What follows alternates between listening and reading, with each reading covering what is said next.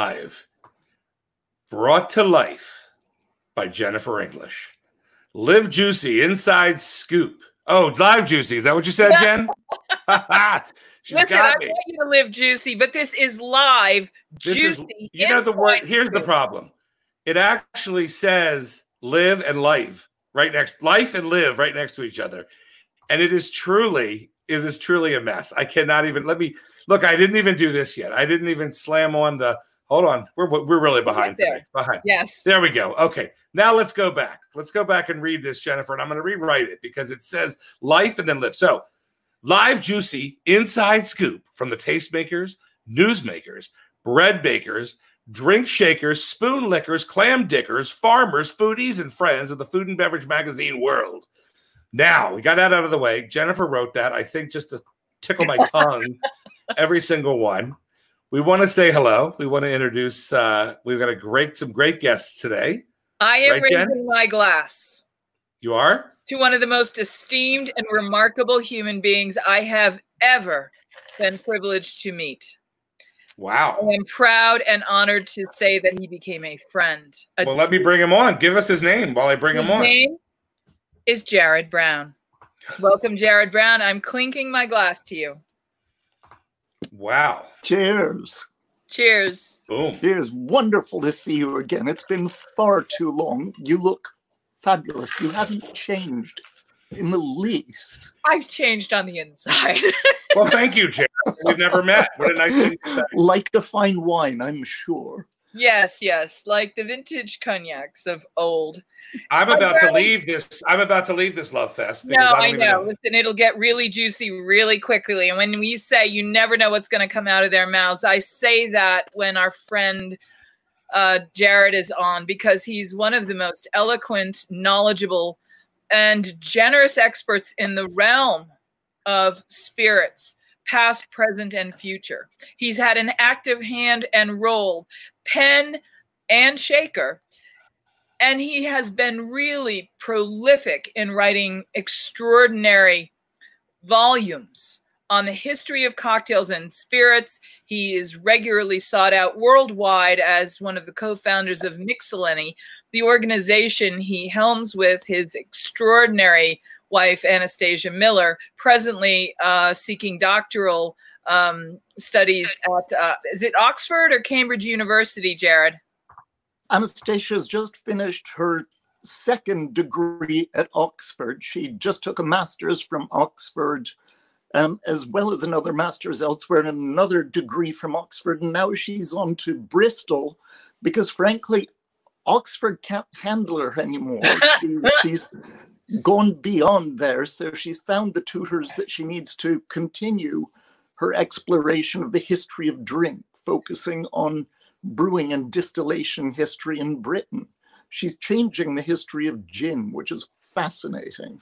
One of the things I have to then comment on is there is no one else roaming the planet who could literally drain the cup dry at Oxford of all knowledge on the topic. Soon to be enriched with her own additions uh, and replenishing the requenchable uh, by taking the next steps in knowledge. And I have to say, we're both, I'm sure, very proud of her, but I'm thrilled to have you here. We miss her a bit that she's not here, but I'm a little bit greedy and I'm glad to have you. And I know Michael is thrilled to have you here as well, but I'm kind of glad to have you all to myself. How have you been? And we should tell people that one of the ways that they may know you best in recent years is as the founder of Sipsmith. And it's in that role that I want to start our conversation today and congratulate you on the extraordinary success of Sipsmith Spirits, formerly Sipsmith Just Gin. Talk a little bit about how you've gone from being one of the world's foremost authorities on spirits to actually becoming a distiller and um, a spirits maker and, and whiskey peddler yourself. It's been a real circuitous journey for me because if I if I look back far enough, really, this is where I started out. Um, yeah. I after about three years of informal wine education, I realized that I would always be a passionate amateur about wine, but it, it wasn't my focus. It wasn't my route. wasn't really my passion. So, age 10, I did my first distillation experiment. Uh, it was just making applejack, so taking hard cider and freeze distilling that off um, to bring up the ABV. Uh, trouble was, upstate New York in the 1970s, you couldn't buy hard cider. Well, age 10, I couldn't buy anything. so I ran off a batch of hard cider, not my first. I'd been making that for a couple of years by that point. And we should say that upstate New York is the land of apples and Johnny Appleseed, prolific quantities of extraordinary palms and apples, and um, really some of the best cider I've ever had. Really oh, yeah. organic apple cider, I should say. That cloudy, I, wonderful, unclarified, give it to the kids cider. I give it to the kids. What? What's wrong with you guys? Well, cider's become a new, like a hard thing. It's become a, a, spirited beverage with an alcohol by volume measurement. I'm talking about the kind they would they would give us as kids when we went on our apple picking field trip in the 1970s at school. Oh, okay. No, you mean uh, no volume of alcohol related? Pretty much. Okay, fantastic. There's Tommy Politz. He's enjoying watching us, but there's no relation. Okay. All right. Anyway, sorry, Jared. I threw you off there with the cider and the 10 year olds. Not at all. I was just hoping that these days nobody listening still thinks that Johnny Appleseed was out there planting trees for people to eat apples from since when you're growing apples for the fruit for eating, you do that from graft rather than from seed. Planting seed was purely about making hard cider. And Johnny Appleseed believed that what America needed more than anything was a lot more hard cider. We have had so many wonderful sips and conversations over the year on the topic of apples and how they grew to become the category uh, and our applejack uh, and laird's apple brandy and and these wonderful stories. It's a it's it's chapters of american history that really were not taught to us properly and again that's one of those things that you've corrected in the in the knowledge base of our collective you know, spirited consciousness. So thank you for that. But one of the things we should also point out is, you know, the apple spirits, the apple brandies, the ciders, they really are traditionally American. The same way, in some sense, that what you are producing in England, where you are actually joining us from, you are in England right now. Tell everybody where you are. I'm in Wiltshire near Bath in the west of England. So if you landed at Heathrow, um, you would then go about an hour and a half, two hours due west till you've almost hit water again. You're not quite to Wales, but there's the Severn River, which separates England from Wales. And we're about 30 minutes from that. Oh, neat. The far west, out in true countryside. So there's a there's an organic measure of social distancing that takes place there by virtue of the room you have to breathe. That's beautifully put. And for us, that's an acre of garden where we've actually got uh, about 25 apple trees here. And we made about 35 liters of cider last year. Um, this morning we were actually racking off something new for us with our first hunt, harvest of honey from our bees. Oh, neat. We're, make, we're now making mead, of course. Now, let's just tell everybody hard cider, the way you're producing it, and mead are very old with an E, old beverages. Will you just very quickly give us a primer on what those two things are? Because as we face a very uncertain future, these may play a little bit more in our future than we think right now. so true. At, at its simplest, if you take apple cider and you leave it open and leave it in a cool spot or a dark spot, reasonably warm, um, within a week, it's either going to rot and mold or it's going to ferment, and you're going to end up with a very rough version of a hard cider. If you put an airlock stopper on top of that, if you use some good yeast, If you filter it off, if you then bottle that and let it rest for about six months, you can actually create a really good beverage from there. Huh. Even six weeks, plenty of time. Served chilled. Uh, making hard cider is so simple. Mead, the honey version. So all you need is honey, water, yeast at its simplest. Get those together. The fermentation is quick.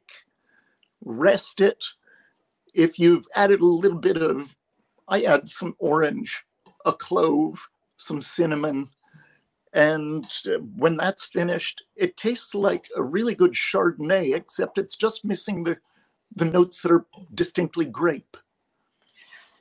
in this vein, during this period of pandemic, I've gone to my friends from Wild Creek Naturals who produce a variation on a on an old plague doctor blend that they call the Marseille Remedy, and it's a blend of um, clove oil, cinnamon oil, eucalyptus oil, lemon oil, and clove, cinnamon, eucalyptus, lemon, and one other essential oil.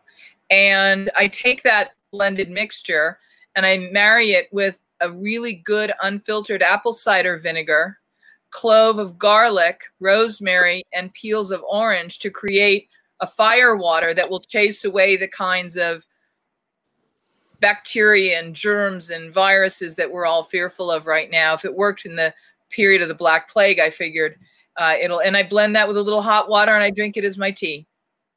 That sounds like a wonderful remedy.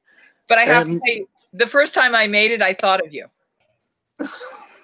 I'm She honored. tells me, Jared, she says she thinks of me often. I, I don't believe it either. Jennifer, would you be able to make that list that ingredient for Tara Marks, who's commenting here? Do you know Uh, Tara Marks? uh, yes, for for the um, We'll do it later. We'll put it in we'll the do it in later, and notes. we'll put it up online, and I'll do that. We'll find her and we'll do that. Thank you, thank you so much for tuning in. Though I just want to make sure I know whether she wants the mead or the uh, antiviral blend. Hey, let's go back now. Oh, she wants it for the firewater, something Yeah. we all can benefit from currently. Okay, I will make sure we do that. While we have one of the most uh, esteemed, decorated, and distinguished um, members of the uh, spirits community, I want to talk a little bit about what he accomplished with Sipsmith. Uh, his gin was really revolutionary back just a few years, uh, but in doing what he did, he he sort of reawakened a tradition in London that hadn't been been revitalized in a very long time and it's still one of the great stories of this modern era of craft distilling. Jared, will you tell everybody about Sipsmith and how it was born? We got a little off track and that's all my fault. Oh, I love being off track with you. We we always have the best conversations. But Sipsmith, uh, it was a meeting of three minds. It actually happened at the Beefeater Distillery, 12th December 2007.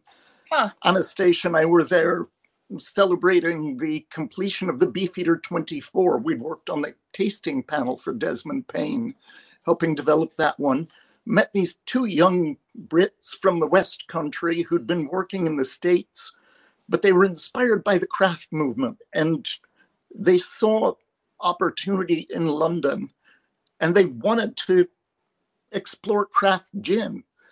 Uh, it was something I was desperate to do as well. They were missing a distiller. I was missing people who knew how to do business.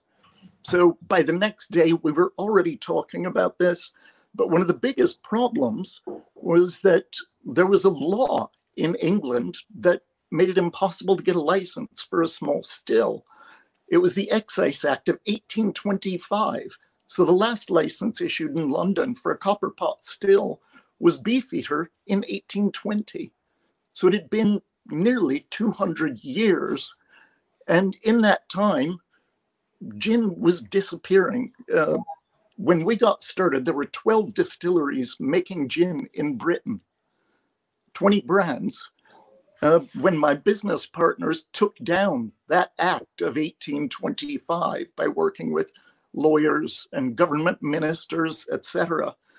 It made it possible for us to get the first license since Beefeater in London for a copper pot still. Wow. But it also kicked the door open.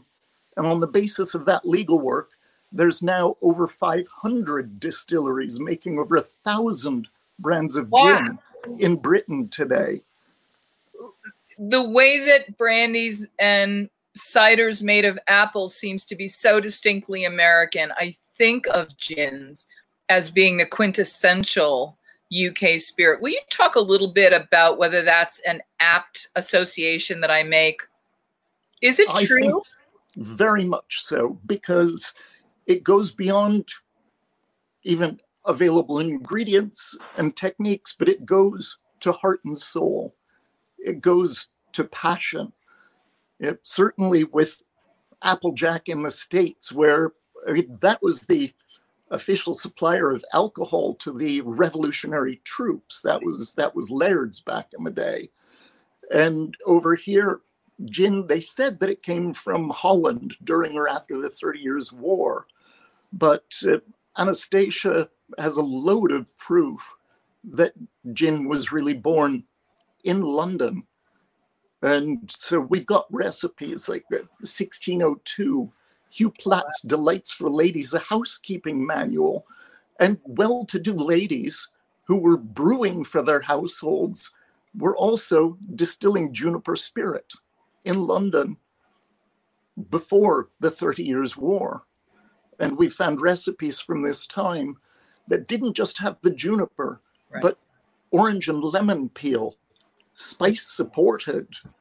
And then Geneva came along, and Geneva was huge at the beginning of the gin craze.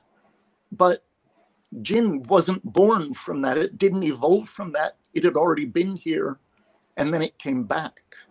Hey, Jared, do you think that's that's having a resurgence now with these botanical gins that are coming out? Like, I don't know if you've tried the Pomp and Whimsy, and there's some delicious gins out right now. And and um, do you, uh, my my thing? It obviously isn't new, right?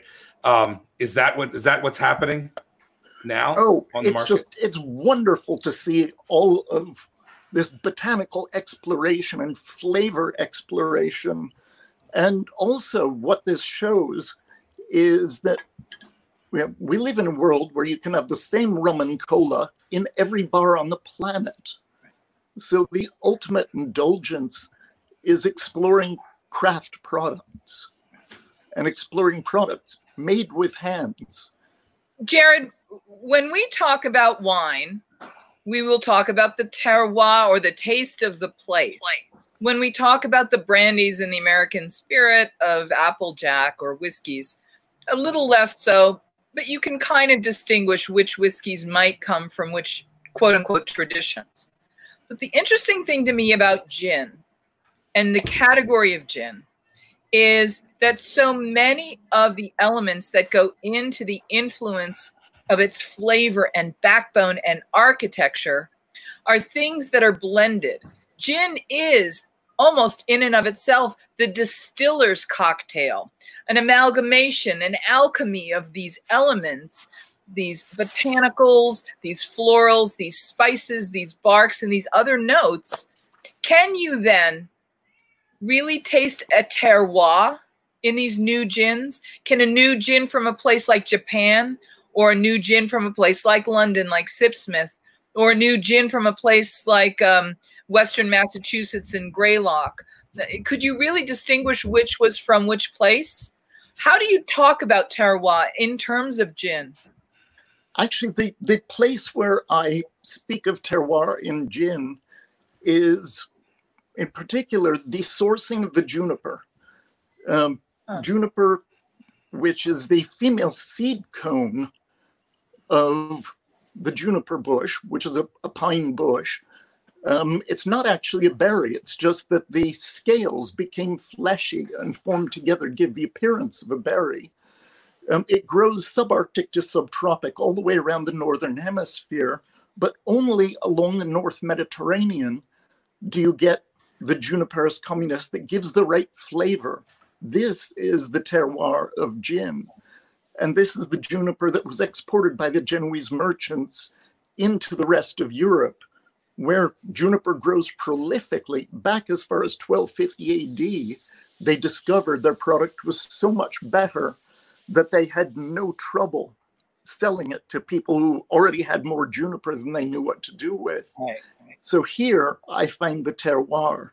You can bring all of the techniques to make a very traditional London dry gin to Japan, and you could make it there.